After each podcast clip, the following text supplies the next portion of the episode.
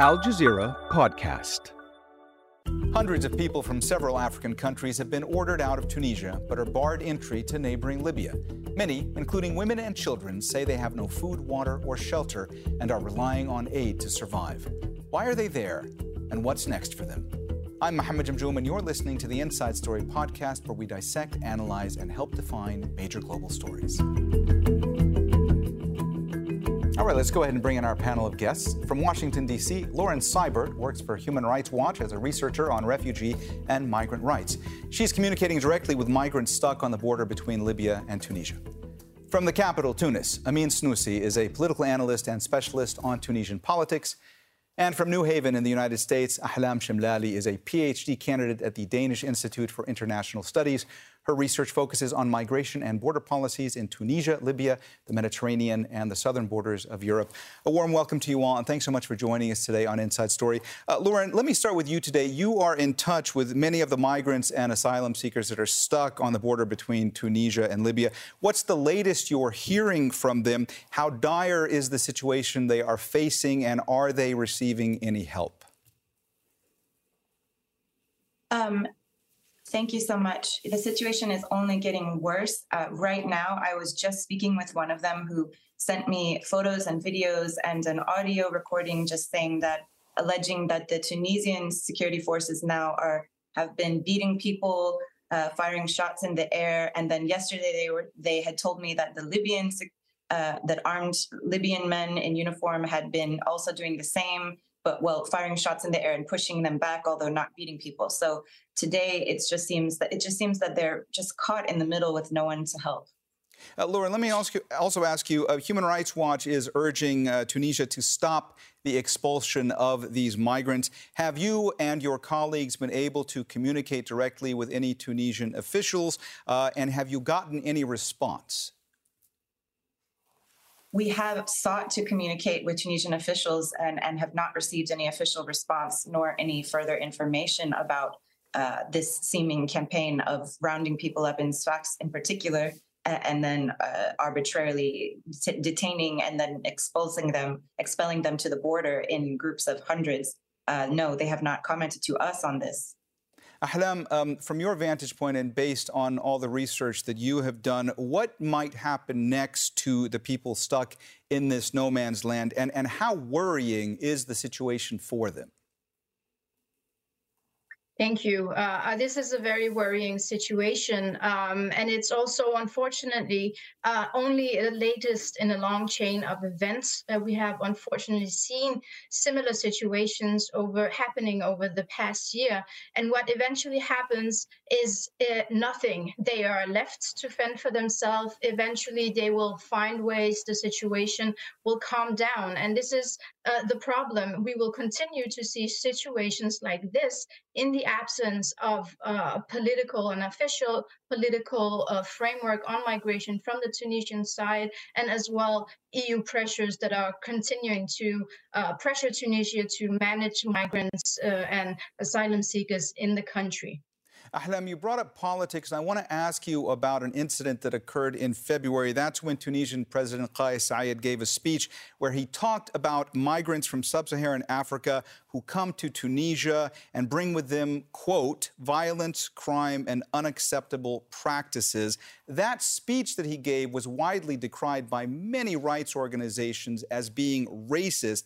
Do you feel that Kais Saied is in some way responsible for the increase in anti migration sentiment and the racial tensions that we've seen explode over the course of the past few weeks? The match was certainly lit by the now infamous speech by President Kais Saied in February when he exactly invoked the great replacement conspiracy theory. Uh, but this is also speaking to underlying anti Black sentiments in Tunisian society. And we've also seen in, in recent months and weeks uh, other Tunisian uh, politicians and officials also uh, putting fire gas to the fire uh, with uh, different kinds of um, situations where they put uh, migrants in the cause of, for instance, they're spreading tuberculosis or they are criminals. So he, in fact, uh, ignited the fire, but it has been brewing in the country and also brewing because of, of lack of political action. Amine, uh, it looks like you know you want to jump in, so I'm going to give you that chance. But what do you say? Uh, did those words that we heard from President Saied help stoke a lot of the racial tensions that we're seeing right now? And and what is the overall public sentiment when it comes to migrants in Tunisia right now from the public? Well, thank you. I think there there is a strong link between what that, what happened in February. That statement led to a lot of conspiracy theories about migrants, uh, a, a, lot of responsibility to, uh, towards um, immigration. Now people generally believe that immigration is an issue, is an economical issue. People believe that they don't have um, uh, a job, or they, or I've heard people saying um, when I was doing interviews in Sfax um, about uh, they saying that food food shortages are because of uh, the migrants that are here, but food shortages are everywhere in Tunisia. Every single economical issue um, has been has been used um, against migrants, and this um, is also because we've been living in a constant conspiracy theory um, um, situation in the last two years. Uh, a lot of political actors, including President Faisal, the government, uh, played uh, the conspiracy card whenever they, they, had the chance. Um, this led to a lot of uh, fake news, a lot uh, of uh, informations that were not verified and that were used to accuse migrants of everything. Uh, Amine, you mentioned uh, speaking to people on the ground in Sfax, and I want to ask you about that. Even before what's going on right now, what were conditions like for the migrants who had gotten to Sfax and who were trying to use Sfax as a departure point going forward? Well, there is there is two things to take into account here. There are migrants um, uh, who came to Sfax and stayed there and lived there and worked there with no further objective to go to Europe.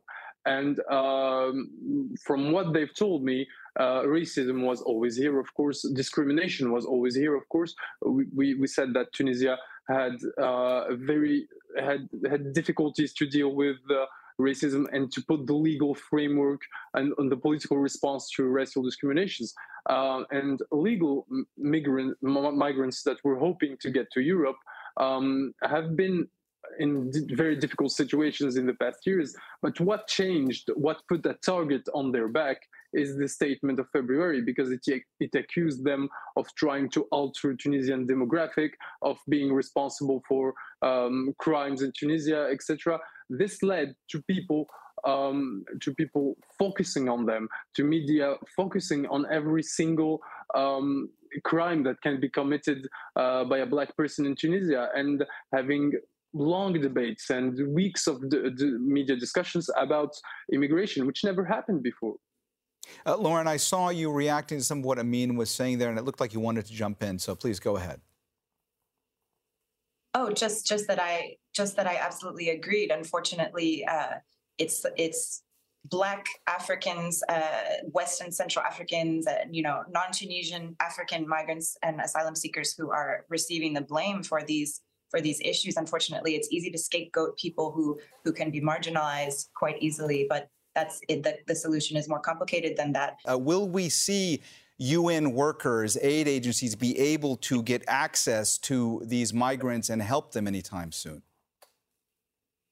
I certainly hope so. It would be absolutely inhuman if if neither government on either side allowed uh, aid and access because we have reports that even that children are, are having to drink seawater for a lack of sufficient water, that people are, are really hungry, have they don't have enough food. Um, and so it really it's it's incumbent on the Tunisian government as the responsible party here to allow humanitarian aid to, to get in and, and at least at minimum provide medical care and food and water to these people, which include children. Ahlam, um, Tunisia is under pressure by Europe to stop migrants from leaving Sfax, and that's become as we've said before in this program, a major departure point for migrants. Um, the EU has also proposed giving Tunisia a billion dollar aid package. Uh, President Saied has said that Tunisia would not be a border guard for Europe. What role is all of that playing in this? Uh, it's playing a, a, huge and central role. And it's true that uh, Kais Saied has said that uh, Tunisia will not turn into Europe's border guard or, or policeman, but in reality, uh, they are already because for years, uh, Tunisia has been receiving millions and millions of euro from the EU to manage migration, uh, to bolstering their national guard, their borders, and their coast guards. Um, and also at the same time, not putting in place any migration policy or framework um, to govern the presence of all the migrants, thousands of migrants in the country that are either um, been intercepted by the Tunisian Coast Guard and brought back to the country or already residing there. And, and this leaves again, uh, as already been mentioned, uh, thousands of, of people stranded in a state of informality, uh, in marginalization, and unable to regularize their status, unable to uh, access uh, the formal labor market. And, and this is why we are seeing people uh, living on the edges of, of society. Ahlam, you know, we're talking right now about what's going on right at this moment, but this has been going on for some time now. I mean, in 2018, I went on a reporting trip to Zarzis in the southeast of Tunisia. At that time, there were hundreds of bodies that were being found on the beaches every day. These were migrants and asylum seekers and refugees who had tried to leave Libya. They drowned in the Mediterranean. Their bodies were washing up in Zarzis. I met a man there, a volunteer for the Red Crescent. Uh, he was he was essentially raising money to bury these migrants because he wanted to give them some dignity in death. And the reason I bring this up is because sadly, this situation only seems to get worse, does it not? It's true. Um, and again, uh, a fear of repeating myself, it comes back to uh, the non migration policy from the Tunisian side, the reluctance uh, to reform any uh, migration uh, or asylum systems in the country uh, of fear from becoming a European hotspot, uh, and a valid fear as well, because the the European part uh, is continuing to pressure to uh, make or transform Tunisia into this new so-called safe third country, which we are witnessing and seeing now is is not the case. Um, and so there's this ongoing negotiation between Tunisia and the EU uh, in, in, an obvious uh, asymmetric power relation about migration. So while they have been bolstering their, uh, you know, border control with support from the EU, internal migration policy has been left on the back burner, and that's why we haven't seen any changes. Amine, um, whatever happens between the EU and Tunisia, the fact of the matter is that Tunisia right now is facing a political crisis and it's also facing economic collapse. How does the country move forward at this stage? Um, well, that's the interesting um, question is that to, as we mentioned, uh, the government refused to, to kind of refuse that deal with Europe and saying that we won't we won't do border control for Europe but um, it's the only thing that the government can negotiate on. It's the only way to convince far right leaders such as Meloni or um, or um, Dutch Prime Minister um, to vouch for uh, Tunisia and to vouch for Tunisia during the IMF negotiations. Um, however, the economical um, crisis has been going on for for years now. What is uh, new is that Tunisia is is incapable in the recent in the last two years to to to to form alliances with other countries uh, built on economical interests. Um, now we are seeing alliances uh, that are based on um, political ideology and the fact that um, the, the Tunisia is aligning with Italy um, based on the idea that none of them want uh, immigrant uh, migrants, and which is um, which which is sad in a way because it's it, it was never um, it was never a major issue in Tunisia. It became one, and it became um, a, a, major a, ma a, major subject because we chose to blame migrants for all of our economical issues. Um, Amine, let me also ask you, you know, there are groups that are saying that what has gone on in, in Sfax and expulsion of migrants may constitute a violation of international law. Is there any contingent of the government in Tunisia that is worried that this might actually be an international law violation and that Tunisia could face repercussions because of that? Well, if if we remember what happened in February, um, after Kais did that statement, uh, what happened um, was that every black person in Tunisia was threatened to um, get evicted from his from his home, to get fired from his job, because people were fearing um, that the government will come for them. Um, what is happening right now is that the people themselves are attacking black people in Sfax.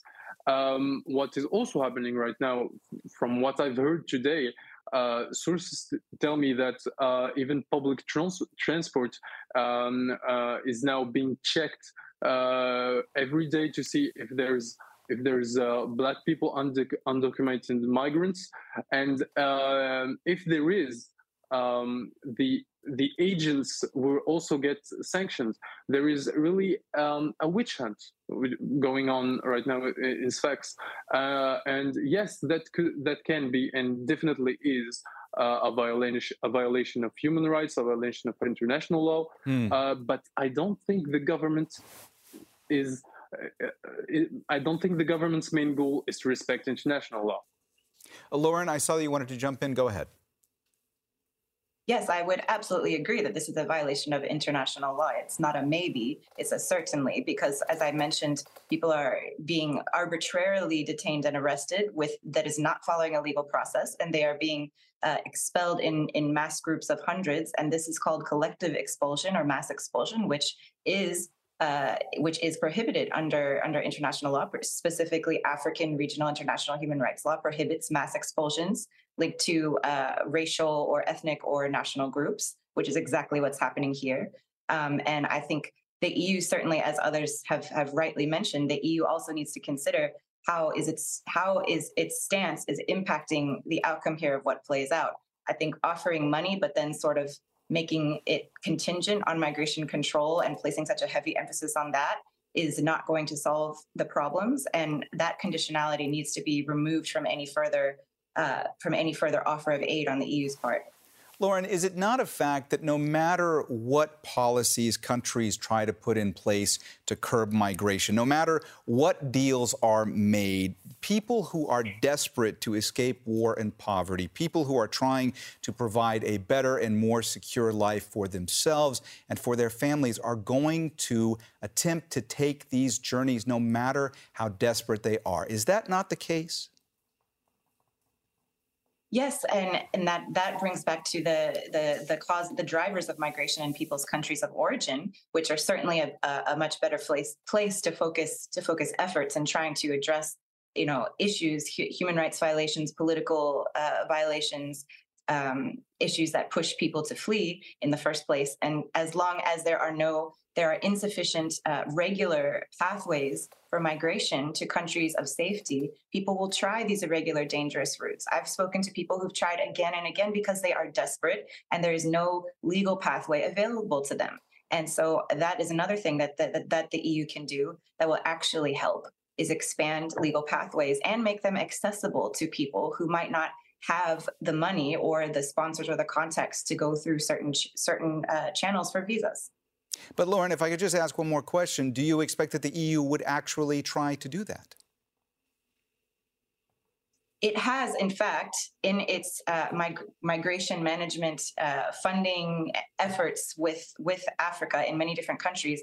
Part of, if you look at the the projects that they're actually implementing, such as that were funded by the EU Trust Fund for Africa and all these things, they have there are multi pronged and part of it does include especially in recent recent funding more recent funding efforts do include uh, a focus on legal pathways and expanding them. But it is a relatively minor focus. If you look at these documents they also talk about increasing you know the capacity of border control and, and controlling migration and and the the coast guard and the security forces as well. So to me it's it's really mm. uh, problematic that the emphasis is is more on securitization than it really is on the solutions. So the there are some efforts, but definitely more could be done. Ahlam, from your perspective, what needs to be done to improve the situation? I mean, are there concrete steps that could actually be taken right now? And is there political willpower to take those steps? Yes, and that's the most important question. Um, I think in, for the Tunisian case, uh, it is the central key issue is the absence of an official migration policy and asylum law. And without that, we will continue to see these tensions coming in uh, in waves uh, and clashes between uh, Tunisians and, and migrants uh, again. And and from the EU side, obviously, as as just uh, underlined uh, by Lauren is that uh, an increased focus on safe and legal pathways is one way of doing it. And also, we know from research very clear that uh, increasing border control does not stop migration. It, in fact, only makes it more dangerous because it pushes people to go, take more longer uh, routes and uh, increase use of smuggling or criminal networks. Uh, so it's an approach that is doomed to fail, and and this is why it, it's important that uh, the securitization in migration uh, is is is an issue that that needs to be uh, discussed. And from the EU side, uh, it's really important. I mean, they've been silent so far, and we've seen it before in cases uh, also in in February. Um, so it's really crucial that uh, the EU steps up and and press put pressure on Tunisia to reform its policy, but also to hold back on on more securitization as well. And Ahlam, as we heard in Kulsum's report earlier, uh, the migrants uh, and, and the, the asylum seekers that are stuck in this no man's land between Tunisia and Libya, they're looking for any way out right now. Uh, but in the last few years, we've repeatedly seen more and more uh, members of the international community essentially turn their backs on migrants, on refugees, on people who are stuck in really dire and desperate situations. Um, is anybody going to step in to help? Yeah, and that's and that is a, a really um, sad reality. Um, uh, when I did my field work in Tunisia as well, especially in the southern part, uh, where you have many of these issues, and also migrants and asylum seekers from Libya, uh, UNHCR and IOM, who are present in in Tunisia, were cut severely in their funding. Um, so the humanitarian infrastructure is is really uh, under pressure as well, and and this is also another issue. Uh, who will be there to help and who will be there to to support the migrants. Um, I recently also just spoke to some of the migrants I know, and and they're in Tunis right now, but they are fearful for what's happening in Sfax, and now beginning to think where should we go next. But they know they can't go to Algeria. You have mass deportations there as well. They can't go to Libya. Uh, you have a, a, crisis in its own that's too dangerous. Mm. So for many, again, the Mediterranean becomes the only last desperate solution. Uh, Amine, uh, we only have a couple of minutes left, but I saw you nodding along to some of what Ahlam was saying there, and it looked like you wanted to jump in. So please go ahead. Um, I was just, uh, I was just agreeing with what has been said, and I think that what Tunisia needs to do is to prosecute anyone who harassed or who attacked migrants in the past few days, because I think that's the also an important issue um, what is going on is horrible and inhumane. But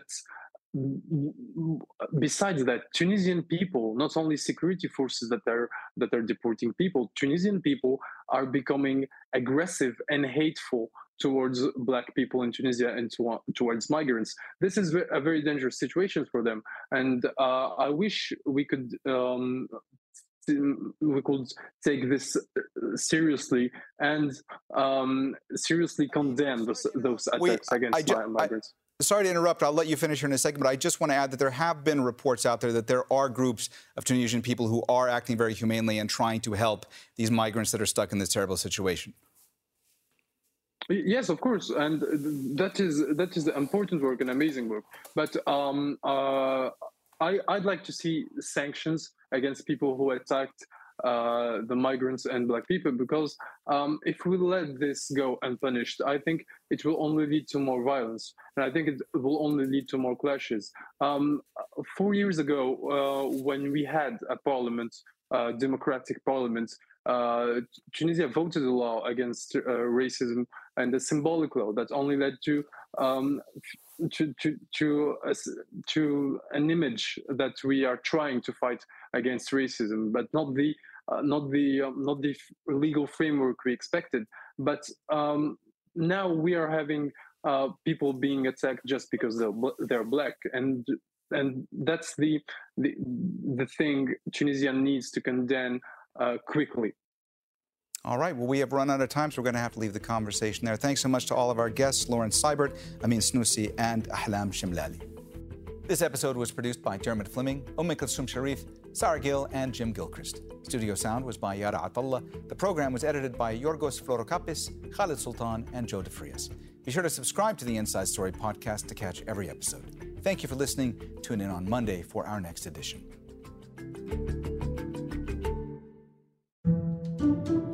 This week on The Take, our two part series on the violence that's returned to Darfur. We take a look back at the 20 year history and ask why it was so hard to save Darfur then and now. Find it wherever you get your podcasts.